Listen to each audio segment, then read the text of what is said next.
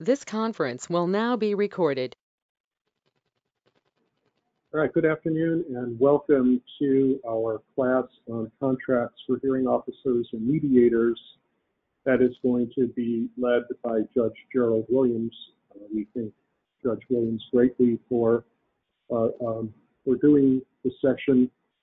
Just a reminder, we are recording this session. And it will be posted to YouTube and as an audio podcast. We do have at least one person on the phone. If you're going to be making noise, please mute yourself, or I will mute you, and then you wouldn't be allowed to. You couldn't ask a question. The materials were emailed, and they'll be located on Hytale. The project certificate will be at the end of the materials. And just a reminder, if you're going to leave your camera on, please make sure that you are attentive and paying attention, or you can go ahead and turn your camera off and just turn it on when you have a question. And with that being said, Judge Williams, many of you are familiar with Judge Williams. We do have his bio attached. He is just a terrific presenter. This looks an awful lot like the session that you do present at New Judge Orientation on contracts. Is that correct, Judge Williams? Yes, it's tailored more to some specific things because I can tailor it a little better. I'm not going to spend a lot of time talking about debt buyer cases, for instance, because you probably won't see too many of those as a hearing officer. But you might see other types of cases, and I wanted to focus on real world things. And I also want to give people the opportunity to interrupt me, ask questions, share, their experiences, and to the extent that this can be a discussion as opposed to just listening to me talk for a couple hours and using this to replay later if you can't fall asleep some evening, then that would be better, in my opinion. I'd rather have a discussion than just me listening to myself, because we lose a little bit anyway by doing it in a remote format. When we talk about contracts, and I was going to say, and thank you. We do welcome the questions. And we also do have a chat box too, and so if you want to put a question or comment in the chat box, I'll be monitoring that. Thank you. All right, take it away, George. All right. Well, all promises are likely morally enforceable, but all promises aren't always legally enforceable, and that's where a lot of things come up, and especially in a small claims setting, sometimes in a mediation setting as well. If you promise to meet someone for brunch and you fail to do so, there's going to be probably some kind of social stigma associated with that. Maybe that friendship is going to be fractured, but you're unlikely to be a defendant in a lawsuit because you didn't meet someone for brunch like you promised to. But in the business setting, everything is very, very different. Our entire economic system is based on the belief that contractual obligations will be enforced. Your goods for my money, my services for your money. These types of voluntary transactions create value, and it's quite frankly what keeps part of our society going. In terms of a contract formation, it's generally fairly simple. It requires an offer, an acceptance of that offer, and something called consideration. In law school, we spend an enormous amount of time talking about consideration. It's generally defined as a bargain for detriment. As long as one side receives something from the other and it's mutual, then that's generally considered consideration. In Arizona, they make it a little simpler, and if the contract is in writing, the consideration is presumed. So you probably won't have to spend a lot of time trying to figure out if there's adequate consideration or not. Sometimes in contracts, you'll see the phrase for $1 and other valuable consideration or something like that. And that's just to sort of check that box. But an offer is just what you think an offer is. It's something that creates the power of acceptance in the receiving party. An offer is a proposal to enter into a contract on the terms stated in the offer. If the person comes back with something that's different than the offer, then that's a counter offer, and it's a new offer and acceptance thing. But the acceptance has to be identical to the offer. Otherwise, you don't have a contract. So if you have an offer and then a counter offer, and then one side files a lawsuit saying you breached the contract, you don't actually have a contract. You have an offer and a counter offer. Form, isn't it? What? Okay.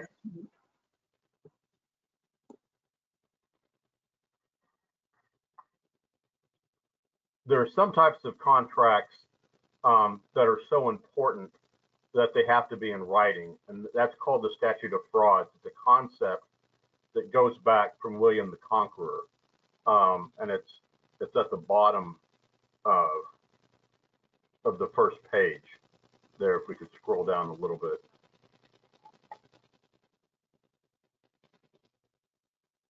There we go. Someone who came up with things for law students to memorize thought my legs was an easy way to remember all of the things in the statute of frauds. I don't memorize things that way. I memorize things based on the first word of something or first letter of something. But if you want to use my legs to remember this, great. But most of these are not going to necessarily come up, but I just wanted you to be familiar with them. A contract in consideration of a marriage, I have never seen one. If any of you ever see a contract with a promise to marry in it, let me know. Let our public relations people know. I've just never seen that. They're just not really done in modern society. But if there is a contract to marry somebody, it has to be in writing to be enforceable. Contracts requiring more than a year to be performed have to be in writing to be enforceable. You'll see this. I can almost guarantee it. It'll be a loan between family members or a loan between neighbors or former friends.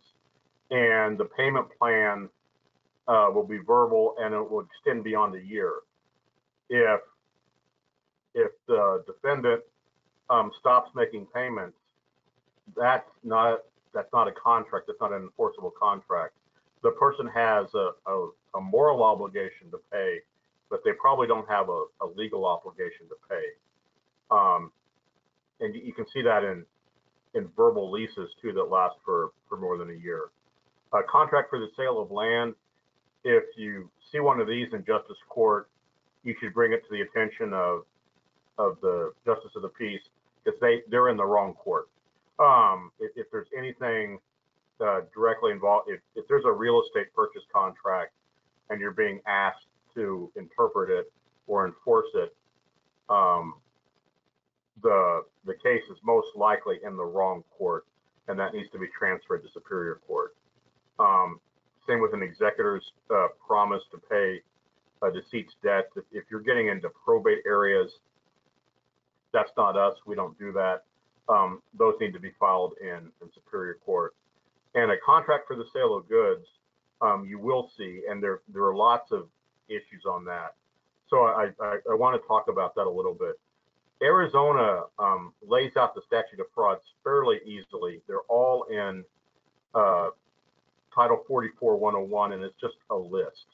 And it has those common law things that are actually by statute. But what I want to do is talk about the ones that you're most likely to see. A suretyship promise, that's a promise to pay someone else's debt. And you'll get these, unfortunately, a lot, usually between family members, where someone is promising to pay an unexpected debt that's kind of an emergency by somebody else, and then later on they decide not to do it. So it comes up in the context of, unfortunately, usually weddings and funerals.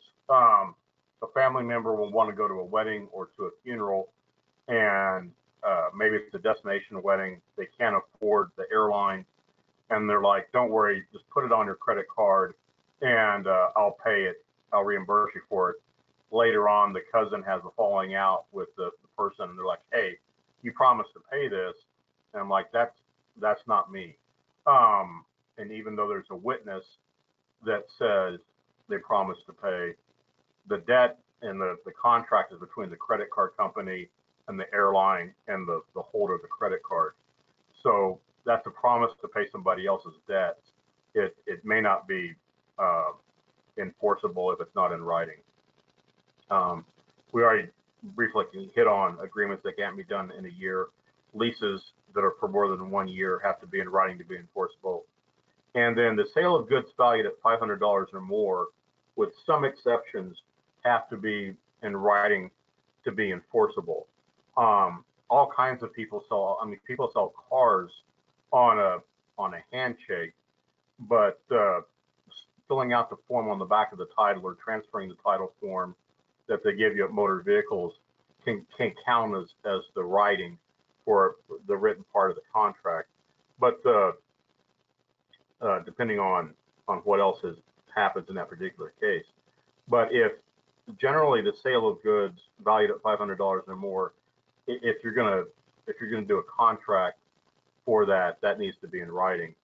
There is an exception for specifically manufactured goods. So if the goods are made specifically for a buyer and are not suitable for resale to anybody else, then an oral contract may be enforced. And the example I use at New Judge Orientation a lot on this is a political sign. If I say I do a sign, I want a green sign that says Judge Williams for Justice of the Peace, and I get a purple sign, that says Judge William for State House, they can't say, well, we got most of it right. I'm like, no, I'm going to reject that because that's not part of the contract. But if they produce the sign the same way I requested it, nobody else, well, there's generally nobody else named Judge Williams probably running for Justice of the Peace. Now, oddly enough, in Maricopa County, we had two Judge Williamses that are both Justices of the Peace, and we joke that we can maybe, coordinate our signage and just pass it back and forth between our districts. But generally, a political sign is going to be something that's specifically manufactured. It can't really be sold to anybody else. So I'm a huge college sports fan, so I picked these logos from a company that makes ironworks. So say you go to this ironwork artist, announce that you're a huge college sports fan, you enter into a verbal contract for an ironwork Pistol Pete, or you enter into a contract for, I want a Welcome Wildcat sign, or I want a OSU logo sign, or I want a Bulldogs sign, and you're expecting the Oklahoma State Pistol Pete there, which is the orange one, and instead you get the University of Wyoming Pistol Pete. There's actually been litigation over that logo. Wyoming now, their cowboy doesn't have a gun anymore; he has a lariat now. So there's that. That's how they resolve that. But you go, well, wait a minute, I can't. I wanted Oklahoma State's logo, or I wanted University of Arizona Wildcats. I didn't want Kansas State Wildcats, or I wanted Oklahoma State. I didn't want Ohio State, or I wanted, the Georgia Bulldog. Everyone knows when you say Bulldog, you mean Georgia, you don't mean Mississippi State, unless maybe you're an alum from Mississippi State. So I thought that was kind of, so you apply the analysis, are the goods, specifically made for a buyer? Yes, they are. But are they suitable for resale to others? I would argue yes, in every single case. Now, if you're in Arizona, you may have trouble finding a Kansas State Wildcat, to sell that ironworks do. But I think all of those would be subject to resale, in my opinion, anyway. If Ohio State has fans everywhere, so there should be, if you ask for Oklahoma State and you get Ohio State, I think that you could, as the buyer, you could refuse that. Now, if you add to the ironworks a little bit, these are actually things that are made to put in your yard. And so if you add your house number, so say you add 1530, that was the house number I grew up in. If you add 1530, well, now you've got a specifically manufactured good. It's not suitable, you know, for resale.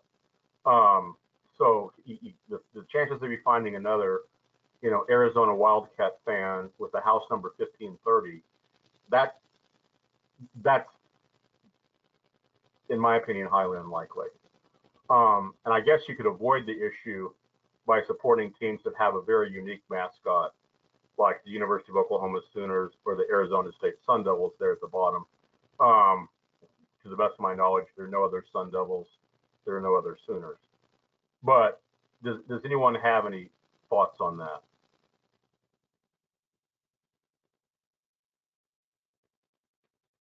Apparently not. Charles wanted to know why I didn't put a Stanford logo. The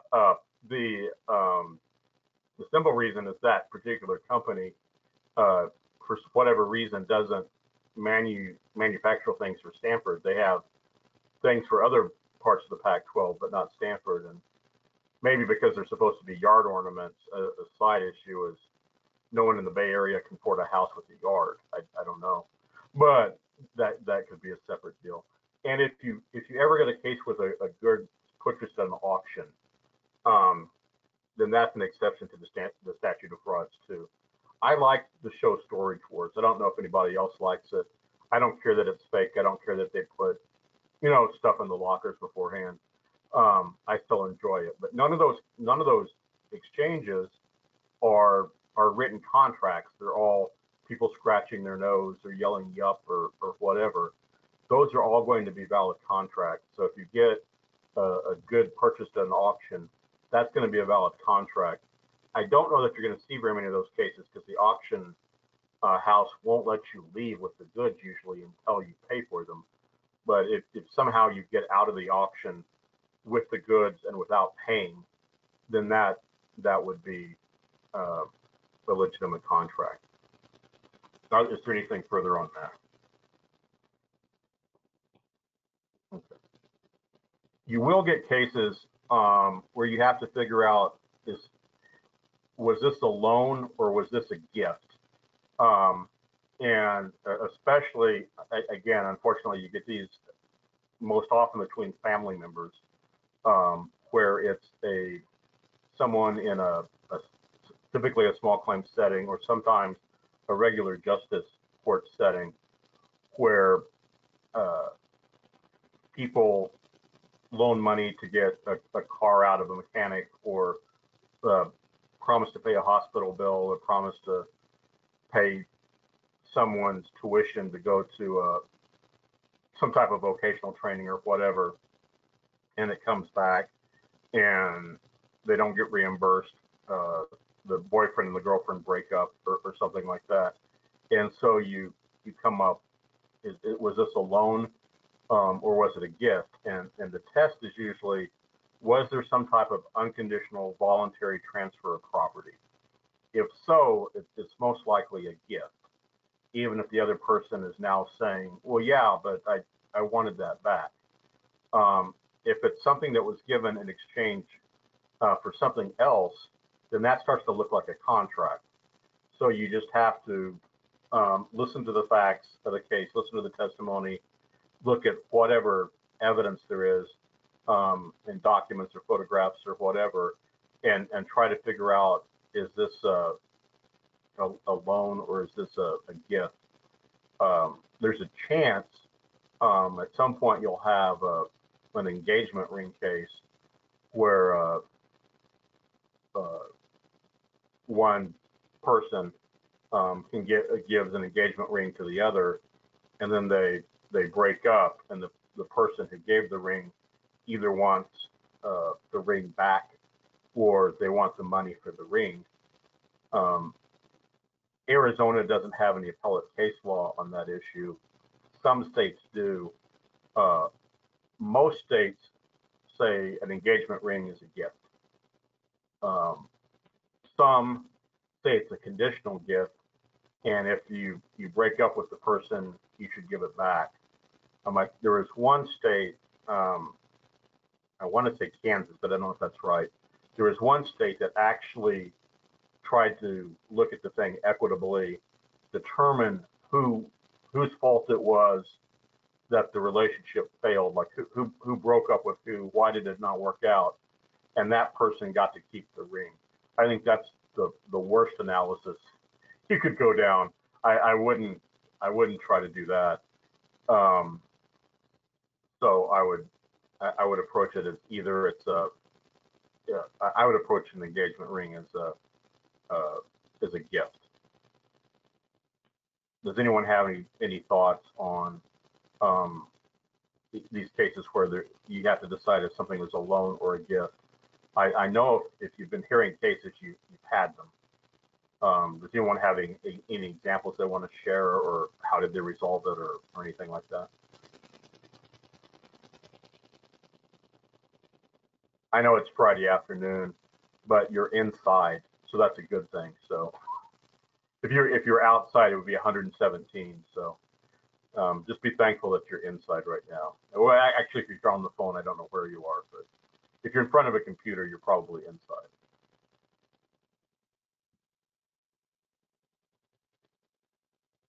Okay, we have a relatively quiet group, I guess, and that's okay. After you have established that there's a contract, you have an offer, you have an acceptance of that offer. One side, if they're in court, one side is claiming that the other side has not performed the requirements of the contract, and that's called a breach of contract. That's what they're suing for. They may not call it that, but that's what it is. When you interpret a contract, the first thing to do is look at the words and assume the words mean what they say. And if the document appears to be plain and clear, unambiguous, then its meaning has to be determined from what's called the four corners of the document, which means what's actually on the page. Without any what lawyers call extrinsic evidence. Extrinsic evidence is testimony as to what the parties understood.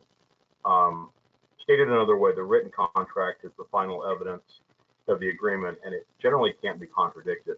Now, if something is not clear, then you can hear a lot of testimony about, well, I know it says that, but here's what we meant by that. So if you have a contract where someone wants to testify, well, yeah, that's what it says, but I didn't read it before I signed it, so that's not what I think it meant. What you think it meant may not be that helpful. It may not be that relevant. What the contract actually says is what's going to control. Does anyone have any questions or anything to add on that? Judge, we actually do have a question. Cool. During the COVID shutdown, there were a number of travel plans that were canceled or delayed by the carrier or cruise line. A number of cruise lines are issuing future travel vouchers that the original traveler doesn't want. They want their money back, especially if they're elderly. What options do the travelers or plaintiffs have?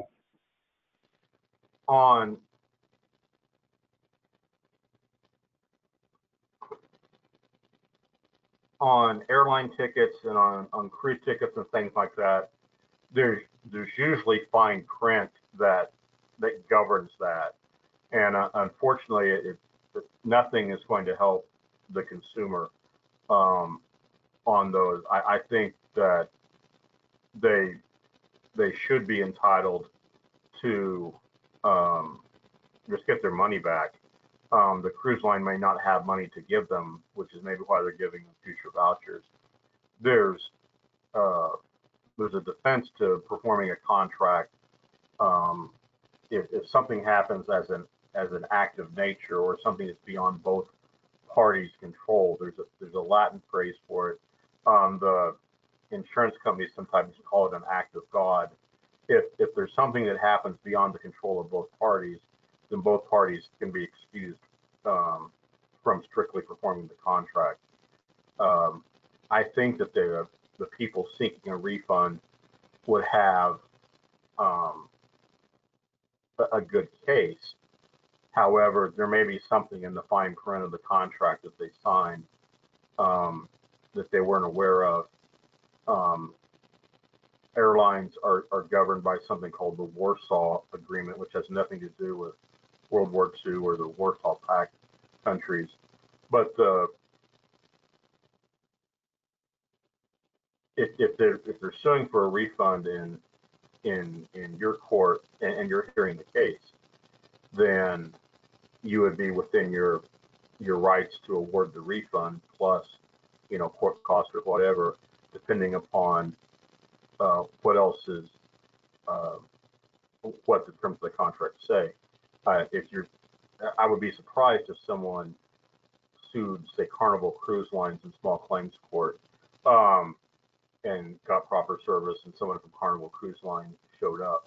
My guess is that if you sued Carnival Cruise Lines in small claims court, they would transfer it to regular justice court, and you would be dealing with their attorney, who may be willing to settle the case rather than litigate that and potentially get bad publicity. But the goal of contract damages, and we'll talk about it in a moment, is to put people in the position they would have been had the contract been performed. Since that's impossible due to COVID, then you would put them in the position that would be prior to the contract, which is a refund. Maybe the people don't want to, you know, tour Europe 5 years from now or something like that. But that's a very good question. Are there any other questions or any other misstatements or stories people want to share? Judge Williams, this is Warner Orr. Okay. I was the one that asked. Specifically, I had some cases where there were a number of Sun City travelers, and they were all elderly, old and above, and they just wanted their money back. But the only option that the cruise line was giving was a future 1, 2, 3 years in the future, and they all kind of right. Jokingly, seriously said, "We don't know if we're going to be alive." Then we just want our money back. So the only option that was given to them was that travel voucher. Okay. So how did it? Were the cases settled, or how did it come out, or have you heard them yet? No. I heard that actually the travelers sued the travel agent booking party person. Oh. The real quick story was this third party acted just as a facilitator to book everything, and the versus suing Carnival or whomever it was. Yeah. Well, you're not technically supposed to give people legal advice, I guess, but if they've sued the wrong defendant. They've sued the wrong defendant, and you can give them, you know, either the state bar or the Maricopa County or whoever phone number for a lawyer referral service. But it sounds like in that situation, the travel agent did what they were supposed to do. And that was yes. So that was exactly what I told them, that I believe. You've got the wrong party as the defendant. Yeah. So I get that they don't want to necessarily sue Carnival Cruise Line or or whatever the other one, Disney, or whoever else does, still does cruise lines. But yeah, I would. Those cases would probably be a defense verdict or a dismissal, because it looks like, based on what you're telling me, they just sued the wrong person.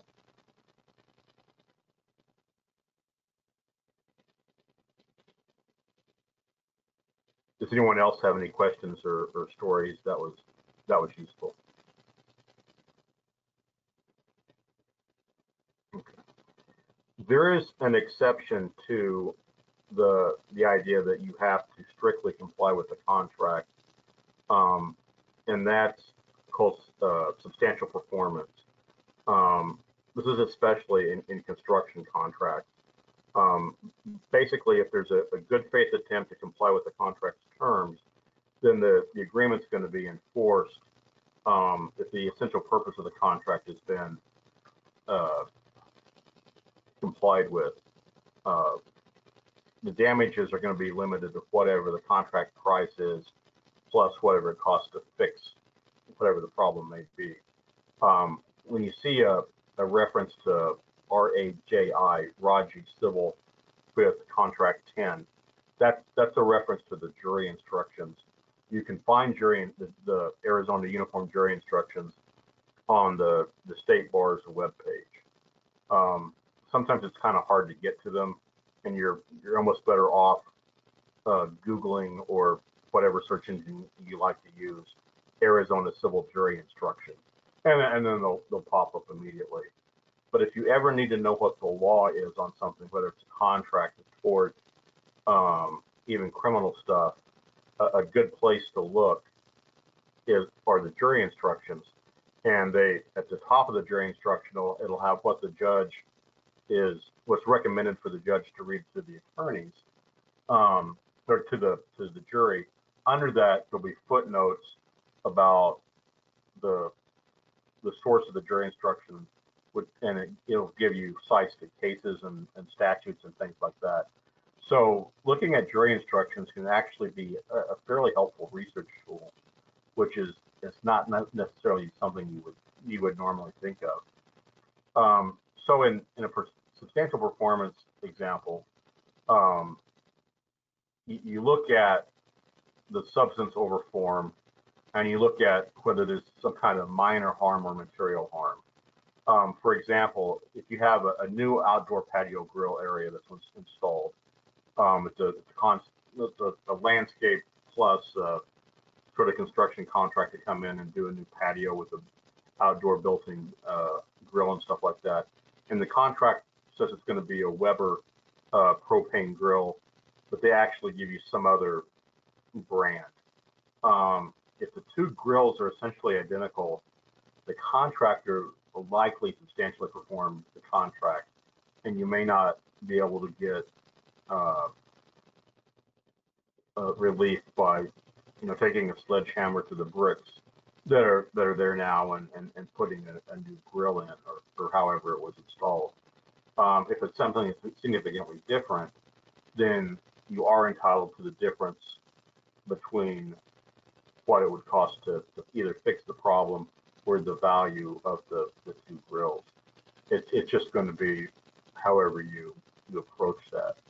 Have people heard cases where there's been either a painting case with the wrong color paint, or slightly the wrong color paint, or some type of construction or add-on or whatever, whether it's a landscaping contract or whatever?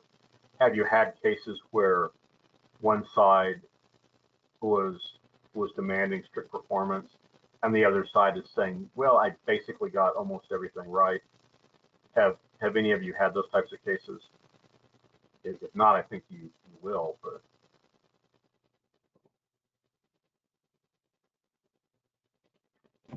Everyone. Yeah. Oh, yes. Please. Yes, I just had actually a case, I just finished mediating. It was exactly that point with a closet company that made a contract back in May for 3 different closets. 2 of them were fully installed, and the third one, which is the most of the cost, The lady was not happy, the quality, so actually they had to do some change. In the end, back in December, they decided that, okay, we won't stall, we take it down, that master closet, and you should have to own the cost left, because you broke the contract. We made all the efforts to help you. So they come to a lawsuit in which initially has $7,000 remaining debt, and payment that needs to be done. And the defendant was claiming that the job was not well done. And back in December, they told him, okay, we will release you from that cost, and we will give you a $1,200 as a just to walk away. But she eventually, they never pay her, and when she contacted us, actually, we're not going to pay you, you owe us the $7,000. So they're here now in mediation today, and actually the company was very, think that her contract is going to, they're going to go to trial because they didn't want to settle. But my conversation individually with her was trying to realize, that they looked like they made a lot of effort to comply with the contract. And in the end, she was the one who said, you know what, I'm done with this. And I just, from my curiosity, I don't know whether it's the likelihood of which person there will have a greater weight, with the legal aspect. The contract actually in the end put a good faith effort. He actually said, you know what, I dismissed the case, but the lady said, oh, I should want my $1,200, and she would not back away from that. And so that was a little bizarre, but she really did not want to, he was basically dismissing the lawsuit. And so anyway, but that was one of those cases that they, if the contractor, if they make a good effort on the contract, the mitigating whatever issues they had, I wonder if that's would be a contract that will be, be able to hold in court, as they did try their best to meet her needs, but she felt that we're not good enough. Yeah, it's going to depend on the specifications. All these cases, unfortunately, are going to be very, very fact specific, but you have all the concepts right. There's, in my opinion, when you talk about instruction of closet, for some reason, I thought of a mediocre movie with Kurt Russell and Goldie Hawn called Overboard, and he was contracted to make closets in her yacht, and she didn't specify that they were cedar, and he put in oak closets, and she's like, well, the whole world knows that closets are supposed to be made out of cedar, and he said, well, I don't, and you didn't specify that in the contract. To get cedar, I'm going to have to rip everything out. And she refused, not only refused to pay him, but threw his tools overboard, hence the name of the movie. But everything but in that case, I would have found, I guess, for Kurt Russell's character, because she didn't specify that the closets were supposed to be cedar, and he installed in accordance with the guidance that he was given.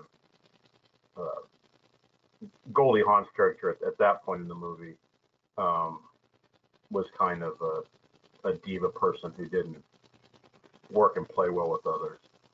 But in any event, you analyzed the case correctly.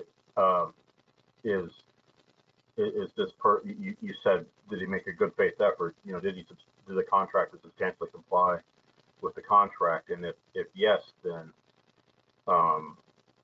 the damages are going to be very minimal.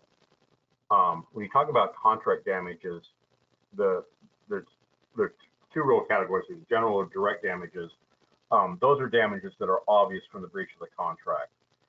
And with those types of damages, the goal is to put the person in the position they would have been had the contract been performed. On top of that are consequential damages. There, the breaching party may be also liable for damages if they're foreseeable. So say it's an auto repair case, and the person comes in with a a company truck or a food truck or something like that, and the mechanic doesn't repair the truck to the extent that they're supposed to. The customer doesn't know this. The customer drives off, and the car breaks. The truck breaks down. Well, if the truck breaks down, you know, they have to have it towed back to the shop and fixed. Those are direct damages. Those are easy to figure out. But what about if the customer had a festival that weekend, and they were depending upon using that truck to deliver items to that festival, or if it's a food truck, maybe they're going to sell food, prepare and sell food at that festival. So the consequential damages would be not only not only did the truck break and the truck has to be fixed again, but they had lost profits that they didn't get from the sale of the food, and a lot of the food spoiled because it has to be used with within a certain amount of time. It was raw chicken or whatever, so it's spoiled. You know, you can maybe use the hamburger buns later, but you can't use, you know, the raw chicken that's been sitting out in the sun. So those the raw chicken and the lost profits would be consequential damages. They're damages that are on top of the direct damages, again, if they're foreseeable. And if you're just fixing a car and you're a mechanic, you don't know what the car is going to be used for.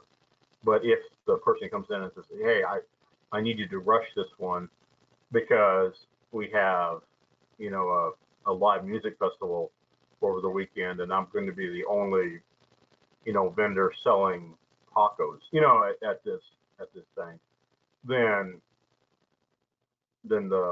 it is foreseeable if the car breaks down on the way to the truck breaks down on the way to the festival. Does that make sense? Does everyone get the difference between direct damages and consequential damages? Does anyone have any good stories on people wanting maybe unique or even outlandish consequential damages from a case they've heard?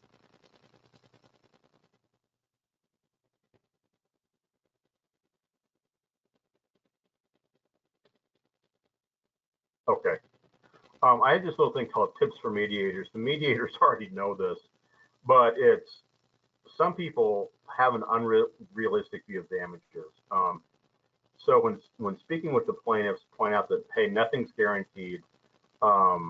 Difficult damages are really difficult to prove sometimes. When speaking with defendants, point out that, hey, you know, they're suing you for a lot of money.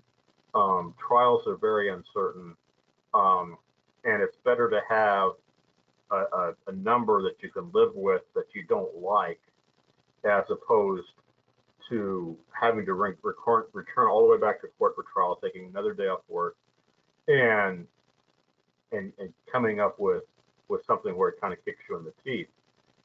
I'm not exactly sure how much flexibility you have as mediators. It will vary depending upon the circumstances. In a virtual format, it's hard. Hopefully you have the ability to where you can talk to both sides together and then talk to both sides separately. If you have that capacity, then you can be brutally honest when you're talking with people individually. You can say things like, you know, really, your entire case depends on a witness who's your best friend. Do you think the judge is really going to buy everything that your best friend says? You know,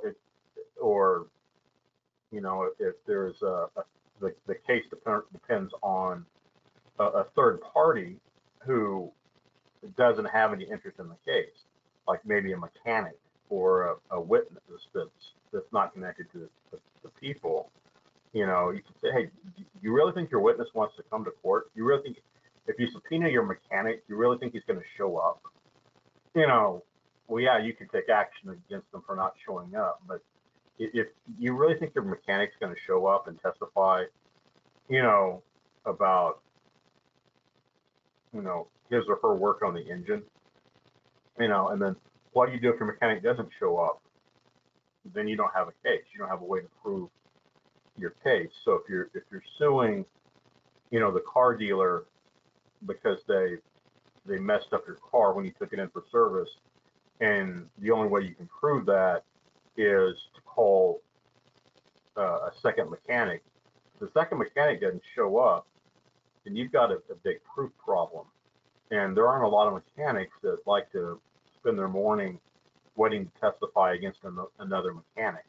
You know, same with air conditioner repair people, or you know, right now, good luck getting any air conditioner repair person to do anything other than repair air conditioning.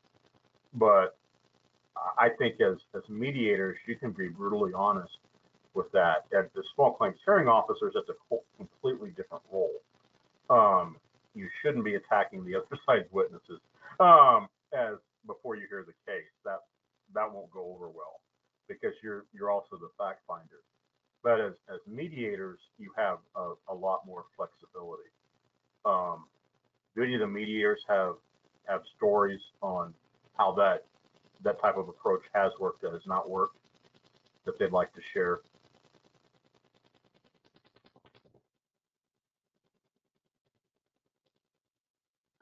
Deborah, did your mic? Yes.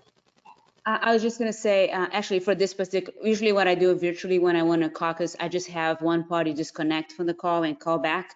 So actually, for this party, I you know, because first of all, I thought it was a good deal. The guy was dismissing the case. You should have just taken it and walk away. And it was kind of hard to see her getting attached to that $1,000, you know, whatever she wanted.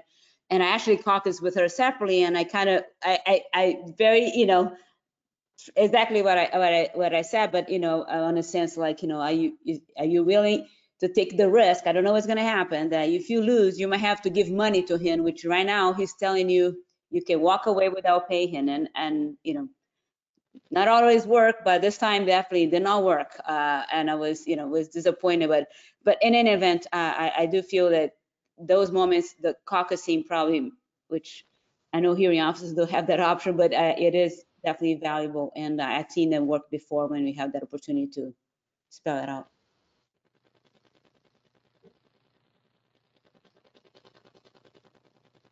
There's a discussion problem on the sort of halfway down page, or right before, oh, it's at the top, there we go. Just pretend you're this is in your capacity as a judge or small claims hearing officer, as opposed to a mediator. Although if you're a mediator, you can share how you would approach this as a mediation point as well. But the plaintiff and the defendant entered into a verbal landscaping contract that was based upon a set of proposed plans. At the hearing, the plaintiff established that the defendant had used the wrong color of rock, had used plants that were significantly smaller than what had been promised. When asked the basis for the $2,500 claim, she testified that she talked to her neighbor, and it was his estimate that it would cost at least that much to make everything the way she wanted it to be. No other evidence was offered concerning damages. If that's what you've got, how do you analyze that case, and how do you rule?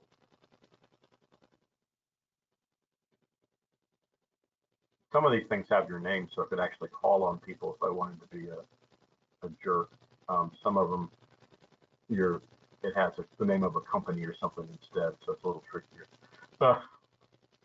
But does anyone want to volunteer how they will, if this is the evidence that's before you, how would you begin to fill out the judgment form?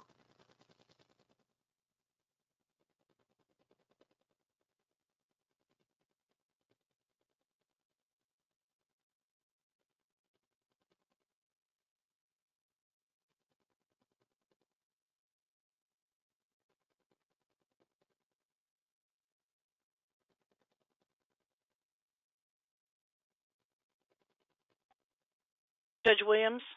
Yes. This is Renee Jordan here. I'm a hearing officer. Okay. On this case, if this is the only evidence, because I would ask, do you have a copy of that proposed plan? Does that proposed plan include pictures? Was the color of the rock defined? Was the size and the quality and the type of plants listed in that proposed plan.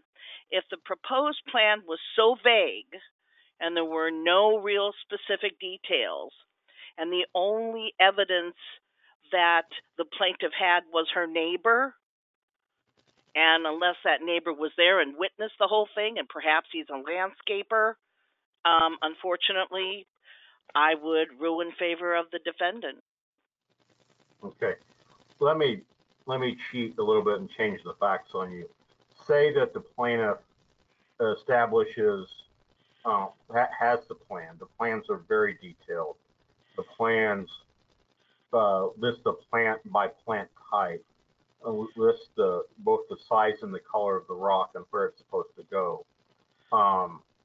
has everything laid out, and the defendant landscaper's position is, yeah, we made some mistakes, but we'd like to try to fix them. Then how do you? Unfortunately, as a hearing officer, we can't grant any injunctive relief. The only thing we could do is rule in favor of the defendant or dismiss the case without prejudice, allowing that person to resolve this issue. And that's where it gets very uncomfortable as a hearing officer, because your hands are tied as to what you can do. Well, I guess I would ask, did you, to the defendant, did you offer this before to the plaintiff? What was the plaintiff's response? Of course, the only thing is, I want to make this exception here. Before you start the hearings, you're supposed to, and I don't always do, ask, did you guys want to step outside for a moment and try to resolve this before you come and have a hearing? And then you don't have that option available to you. Now, if that's the case, if that question was asked, then that proposal should have been presented. So I hate to keep throwing all these little exceptions there. Your analysis is correct. The point of this question was to show that a plaintiff can prove 75% of their case and still lose if they don't also prove damages. This is based on a case I had, and I knew that I was going to rule against the plaintiff, but I wanted to soften the blow a little bit and explain why. So I took the case under advisement, wrote up an explanation as to why I was ruling against the plaintiff, and ruled for the defendant. Typically, in these cases, whether it's a roof repair or landscaping or whatever, once the homeowner no longer trusts the contractor, the homeowner doesn't want the contractor back on their property again. That's the fact pattern I see over and over again. So sometimes the contractor doesn't have an opportunity to fix defective workmanship because the homeowner won't let them back on. But I ruled in favor of the defendant in this case, even though the plaintiff established that there was a contract and that there was a breach of the contract. She did not accept that. She did not present any evidence of damages other than just randomly talking to her next door neighbor about it. What she needed was an estimate from a new contractor showing how much money it would be to fix everything. Had she done that, then the case would have had a very, very different outcome. But let's say that she did have an estimate from a new contractor. Did that proposed set of plans, though, specify that color of rock? Did it specify the size and the type of the plant? Because if that proposed plan was very vague, another contractor could have a whole different mindset. That's true. In the case I had, the proposed plan was very detailed. It was professionally drawn. She thought she was getting this lush tropical garden in her backyard. She actually got plants that were could barely be described as houseplants that were planted in her backyard. So I felt very, very sorry for her, but I couldn't do anything. And this is a case where we had a pretrial conference. I explained to everyone, you know, that you have to prove damages, and for whatever reason that didn't sink in, or maybe I didn't do a very good job explaining it at the pretrial conference. But by the time of the trial, you know, there wasn't anything else there. So. Well, I find that oftentimes they understand. I mean, it's been explained to them thoroughly, but they come in with filters, and those filters block out anything that was said, or little bits and pieces of what was said that they wanted to hear is what they're going to remember, and that's sad. And I do try, and I always tell them at the end of the beginning of the hearing, I'm going to say for the record, I'm going to tell you my decision, but I'm going to explain to you why I made my decision. You may not agree with it or like it, but at least you'll know how I came to it. So, and that's, you know, the best I can do. And sometimes you feel really bad that you have to make those decisions, but that's what you're there for. Okay, well, I'm going to go back on mute and shut up. Thank you so much. No problem. Thanks for participating.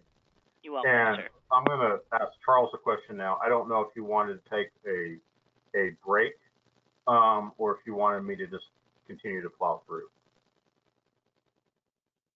I leave it up to you. Do you want to take just a 5-minute break?